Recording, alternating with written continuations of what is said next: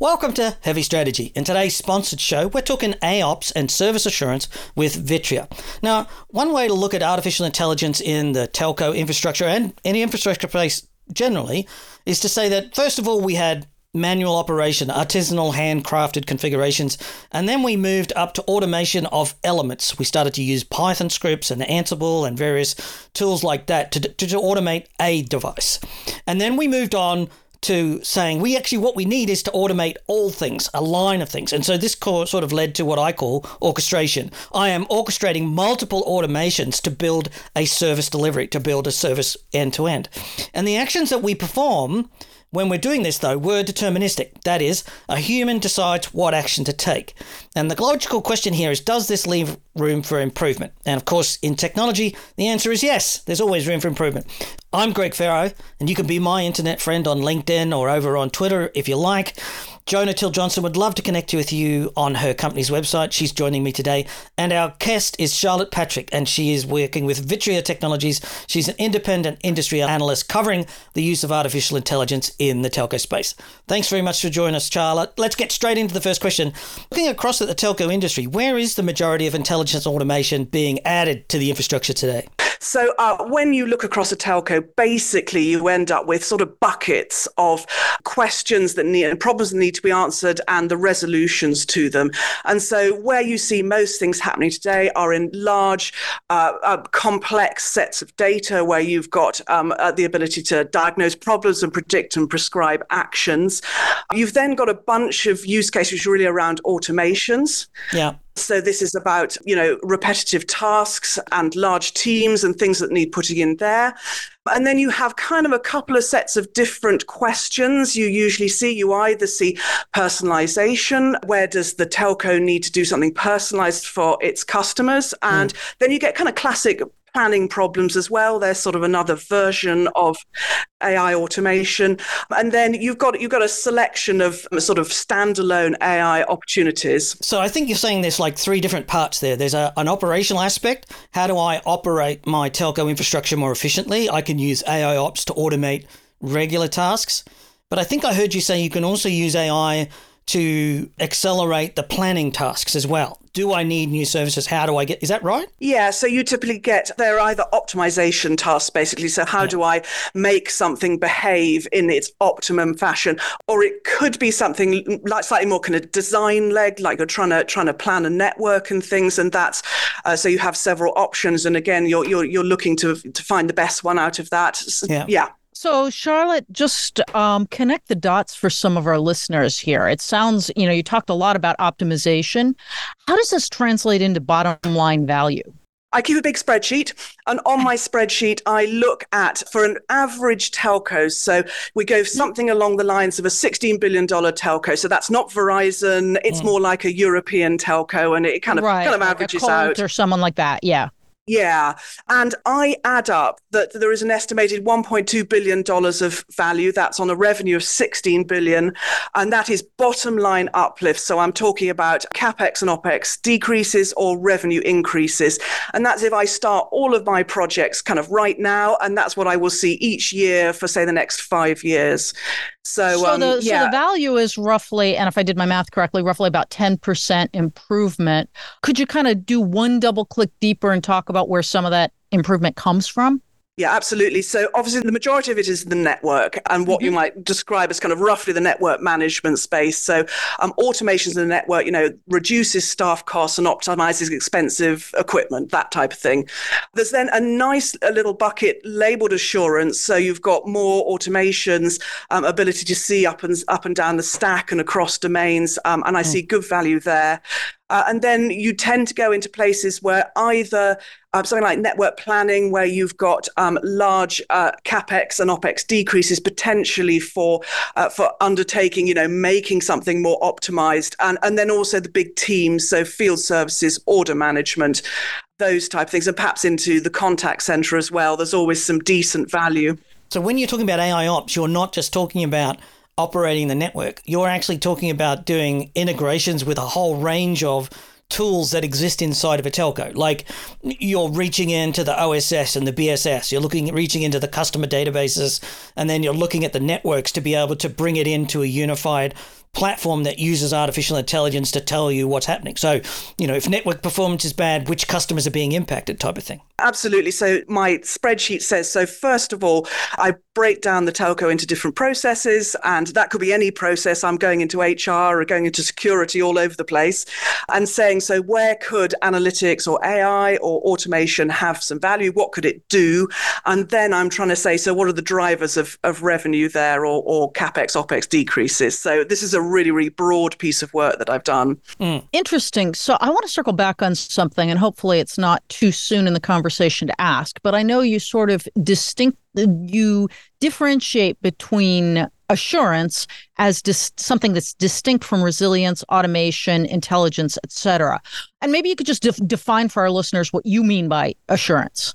Oh, yes. So I take assurance into a sort of number of different categories. And typically, a sort of FMPM, the old things that we've been doing for a long time for on the resource side, things like traffic analysis. And then also, I have the service assurance separately. So I'll have PM and FM there, along with kind of proactive fault management and kind of newer things. And then I've also got a kind of customer uh, centric assurance, things like uh, managing SLAs and tracking individual customers. And I have some little additional pieces there around um, making sure that enterprises or partners also have the ability to see assurance data as well. So it's quite quite a broad area.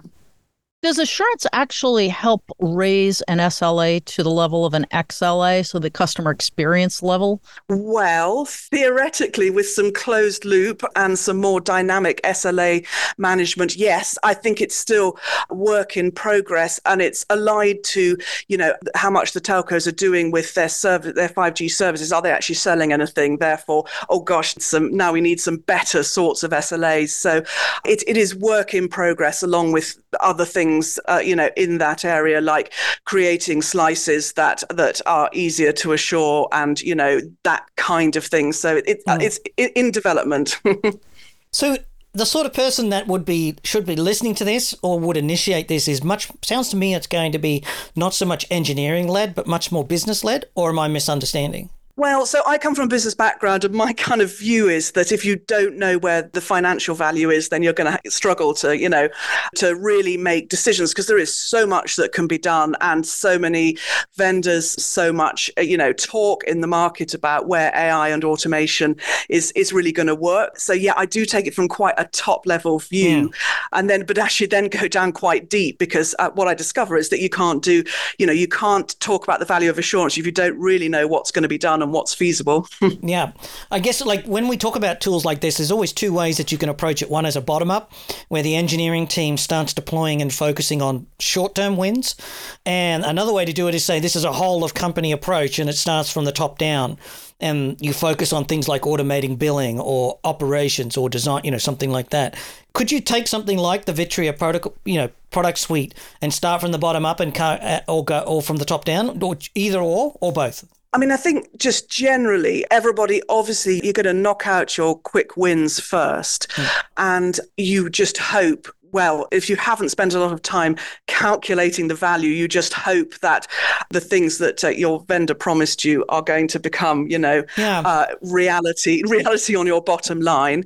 And then I, th- I, think what people are finding, and, and I hope I'm answering the question, but I've just done a really interesting piece looking at assurance and talking yeah. to the vendors who are doing this, and they say, well, what happens is everybody does has done a bunch of stuff, and then you have to. Well, what do you do now? And the answer is you you you go to where you've got things, and you say you look upstream and downstream, and say what are the next things that you need to do. But yeah. then also, as you were saying, you have to overlay. You know, if you want to get to a I don't know a self healing network, whatever that might mean. You know, you've. Well, I guess I'm more thinking in terms of service assurance, right? So the goal here is always to reach for service assurance, and Vitria is very much focused on service assurance as a, as as what it delivers to customers. But mm-hmm. the the challenge there is that the service might run across fifty different technologies you know 30 different business units and you know what all the different areas and quite often the best way to start this is to say i'm going to define my service as this or some subset mm. of functionality and then start building out you, and it's like a like an onion you build from the center and you add the layers on and you grow out. You use your integrations with your databases. You use your integrations with your net performance system. You maybe you're plugging into some digital experience management system, and you want to feed that data into your AI ops and to say, uh, I've got a you know if there's a service problem on a network, I need my ops to know about it, and the help desk should know. But then the, I need a tool to help help desk say which customers are impacted. Mm those are the things that we don't have today, but we can actually bring them on piece by piece, I think. And that's where I think the value is for a lot of companies because big things don't. Well, the lesson we know from working with companies like Oracle and SAP is big projects fail more often than they succeed. Yeah, well, absolutely. and I I jump in on that as well and say what I heard you saying there, Charlotte, was it's great to have all this information, but unless you close that loop and do something with it, and then continue the process and see whether what you did actually improve things, your information is useless. At some point, you have to put it into action, and that piece still requires human intervention. Yeah, yeah, absolutely. I mean, thinking about this, of course, there is thinking about the, the projects that are happening today and most prevalent um, and whether and how, how exactly that fits into the total picture. I mean, I think um, uh, the part of it is that on, on the problem uh, resolution side, so there's sort of automated root cause analysis, the first place that you go go to with some AI, and uh, that's been going on for the last three or four years, I suppose. And then, um, of course, it, it's complicated by the, the, the introduction of new domains and uh, 5G SA and so forth. Um, when you have to change the way completely yeah. that you mm. assure things and the data comes from a different place so you've got both you've got both um, a rolling introduction of more ai more automation plus all the changes that are going on underneath um, and, yeah, and yeah. Uh, open ran yeah. people are moving open ran into 5G SA and then trying to go to 5G. There's so much happening in that, and at the at the building block level, the APIs and everything that's defined in these is very grey at this point. So when you're building a whole of business system or a, a, an end to end service assurance process, it is very daunting and, uh, and potentially until you're using artificial intelligence, it may not even be practical. Let me ask a weird question. I want to ask a bit of an odd question. So, the, one of the things that we have is what do customers object to? Like if we go out and talk to them about AI ops, and I'm sure you're talking to lots of telcos about this, do they ever come back to you and say no, or that's silly, or is that's a crazy idea? Do you get objections and pushback around AI ops? And if so, what are they? I think it has come on leaps and bounds. Usually there is, you know, we've got to build it first before we assure it. And so you're, you're waiting for stuff to happen on the deployment side in order to do that. And then there are a series of topics which go up and down in interest. So, for example, uh, NWDAF and some of the newer capabilities and theories about how best to capture assurance data and use it, they seem to go up and down. Um, and it depends on mm Oh, I don't know. It slightly depends on how. It, it, depends on what they need immediately, you know. And if, yeah. if something like NWDAF is tied to services, and services aren't, uh, you know, quite as hot as just getting something that, that will look across domains so that we can see what the major problems are, then then they do go up and down. So um, I would say not a, a no, but but certainly variable enthusiasms. I was thinking this is, uh, you know, adding AI ops could, could potentially be a big, and there's a certain weariness, I think, in the telco industry at the moment about doing more. Like we've had that major 5G push, the push to move to 5G. And if you're in the fixed line space, you've moved up to DWDM, you're clocking up from, you know, 100 gig to 400 gig to 800 gig. You're moving away from DWDM with IP Edge to integrated IP. There's so much happening in the telco space that adding this on top of could be seen as something that's a step too far. Well, and that's why I was kind of jumping in and asking the questions about how to extract the value that you talked about, Charlotte. You actually need humans to make changes to their processes, to think more broadly, and basically take something that they probably had gotten to the point where it was pretty effective as a process and pretty error free because telcos are usually extremely risk averse and they don't want to introduce anything that might add errors and mistakes and saying oh gosh you know now you have to go change your process because you have all this insight and information that you didn't previously have. And I can see that being a bit of a barrier. I think, Greg, you talked about the weariness, but mm. I think there's also the legit fear of risk because doing something differently always adds the risk that you might crash the system inadvertently. Mm. I'd probably come back on that and say, actually, of all the areas that I've been tracking, actually, assurance has suddenly got a massive boost because the data that is collected is useful in so many of the closed loops. There is no way we're doing an intent based network or automation of planning or some of the orchestrations without a really good knowledge of, you know, when something happened, how that performed and whether that was the right thing to do. So there's a sudden, for me, a sudden renaissance of interest actually in assurance and a sort of, you know, how can we get hold of the data? How can it be uh, just well, uh, in a standard format, et cetera, et cetera. you said sudden twice. Is there any uh, precipitating factor in in your view that kind of drives this this interest? I think for me, two things. Number one, people started to talk about end to end service orchestration. And I, I know mm-hmm. it's been going on for a bit, but it feels to me uh, like it's just sort of ramping up a little now because some of the first bits are done and there's more happening, more end to end stuff. And then also intent based networks. I mean, we are some distance from them, but I was speaking with uh, TM Forum yesterday about where they are. And, you know, there are some intent based piece, bits and pieces out there, and that all needs a assurance data at some point to, to make it work. Yeah, so it sounds like this is this is uh, an idea whose time has come largely because people have been teased with some of the new capabilities that they might get and now suddenly they've got the data that allows them to actually take advantage of these tools. I guess one area that I'm thinking of is that telcos often talk about a skills shortage we've had a real problem where they're looking for a certain type of person or a certain type of capability. Do you think AI ops, from a business point of view, is going to address the need for reduce the need for specialist skills or reduce the need for experts and maybe or does it you know are these systems expert systems or expert replacement systems in that sense yes where assurance can allow either simple or complex things to be fixed without mm. uh, too much intervention. That's going to take down NOC and SOC staff. And then I guess also as that data helps with, you know, getting the trouble ticket, trouble tickets and the network service desk kind of uh, able to do what they need to do quicker and things. Yes, I, I, I there is a place there for cost savings and on headcount. Yeah. Yeah. I think for me, what I see with, uh, you know, using tools like Vitria AI Ops, to do the service assurance is that a lot of your first line simplifies. So where your first line would often have to do a data gathering to find out what's you know the customer rings in and says my service is broken. Well, what is the customer service and how many elements are in that path and what is it about those you know where are the parts of you know there's so much of that. That's quite a to be able to comprehend the end-to-end system is actually quite a difficult eh, quite a difficult thing to comprehend.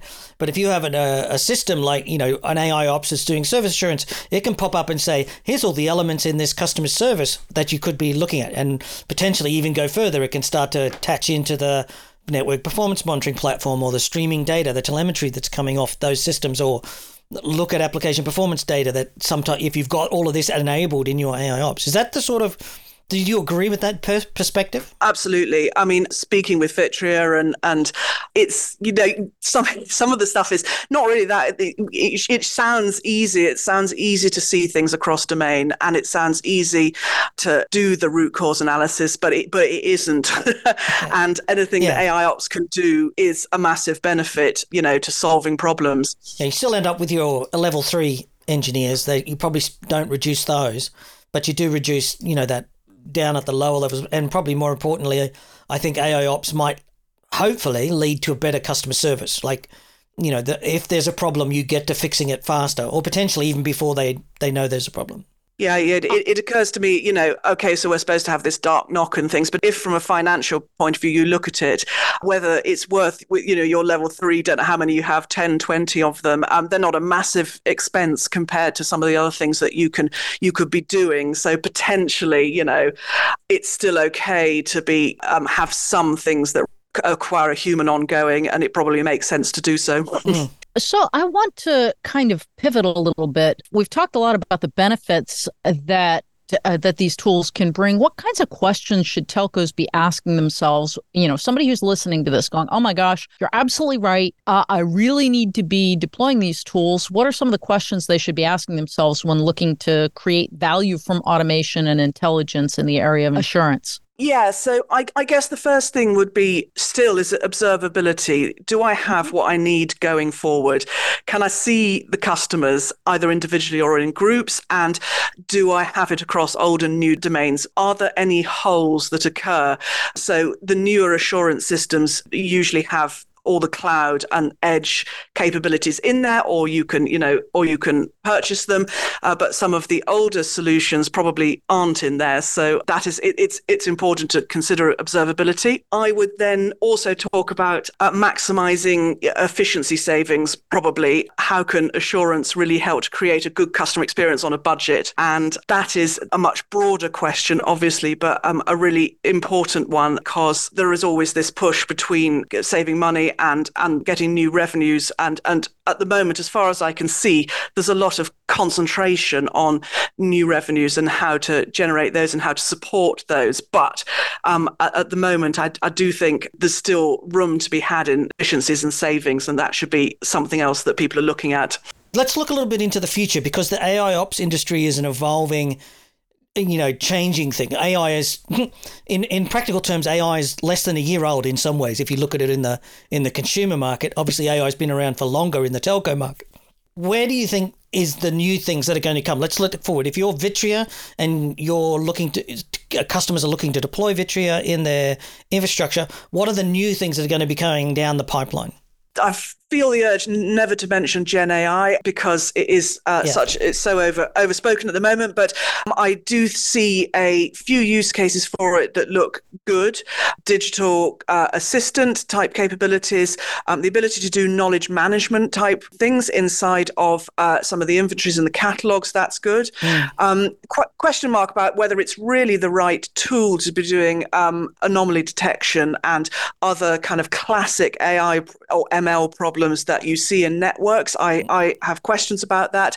And then I'm very excited about uh, generative uh, multi-agent systems at the moment and mm. how those could be generative. But that's, uh, I probably, I'm way off in the future there. Um, so coming back to, you know, where can it be used today? Um, I think there's still a lot of places to go around the root cause analysis, actually. I, I think um, it mm. is sometimes used, but there are other things that could be done.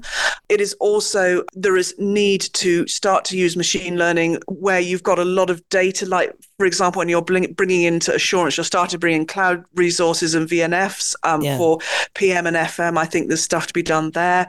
And then, of course, if we're talking RAN assurance, the RAN is a whole extra uh, layer of complexity sometimes, and there are some interesting uses for machine learning assurance there. Yeah, this is where I get into my question. Like, you can put AI on top of the RAN and get extra, a lot of value, especially about spectrum management and fault detection and you know in the case of interference you can really start to you know change the way you understand what's happening pop by pop at the edge of the network. But I think the challenge is is that the RAN has to be combined with what's happening in the backbone and then what's happening across the core and also how do you monitor all of that to say, oh, you know, customers are connected at the 5G pop, but there's a fixed line at the other end, it's the last mile fixed line that's got a problem, for example, you know, or how do I optimize my my 5G pops and my spectrum um, allocation across those pops so that I can spend less, especially at the moment they're talking about ex- renting spectrum allocation between telcos and things like that. I think mm, AI and mm. automation could be really valuable there. Yeah, absolutely. Super, super difficult problems, and where especially, you know, uh, oh, there's there's a whole range of things one could go into. But um, so first of all, it's just you know single pane of glass and just um, dragging all of those things in. But then um, you start to get conflict management needed as well, and things, especially when you start to talk about you know assurance and SLA management on uh, you know of services and so forth. So mm. um, there is a range of things and that's you know that's where the AI ops platform begins to you know come into its own is when you've got when you when yeah. you've got a single you need a single pane of glass because how how you know how are you going to do it otherwise yeah well, I think I think the challenge here is for me AI ops is about starting somewhere and learning I don't think you want to go with the you know the big bang approach and say we're AI opsing the whole the whole telco. You have to find mm. a place, and that's I think it's much more of an evolutionary approach.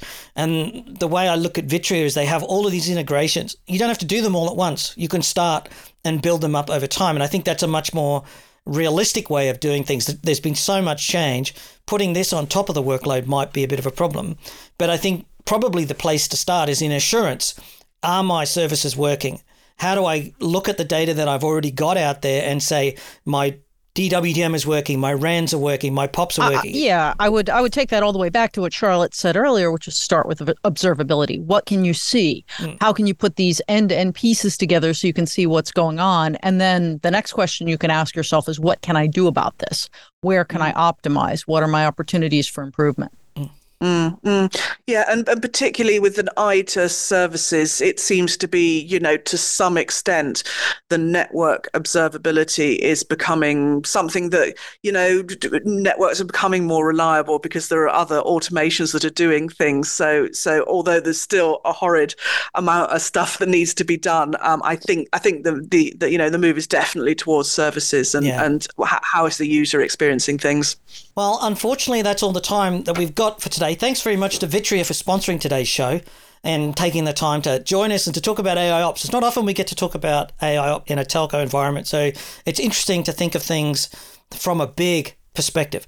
Thanks very much for joining us today, Charlotte. Uh, it's been a pleasure to have you on and to share your views across what we've going. If people want to find out more about you, they can go to the show notes, which go along with the show over at packetpushers.net. Just go down to the Heavy Strategy podcast and have a look there. There's lots more information on the Vitria website. That's Vitria, that's V I T R I A, just as it sounds.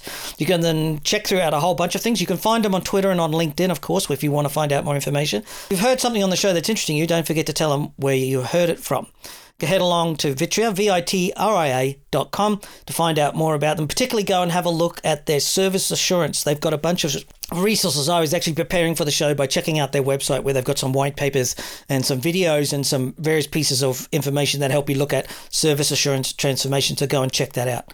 As always, thanks very much for listening to today's show. Thanks very much to Johna. Thanks very much to Charlotte. Thanks very much to Vitria. Find us on our website at packetpushers.net. So thanks very much for listening to Heavy Strategy, where the questions are more important than the answers. And we'll look forward to seeing you again in a couple of weeks.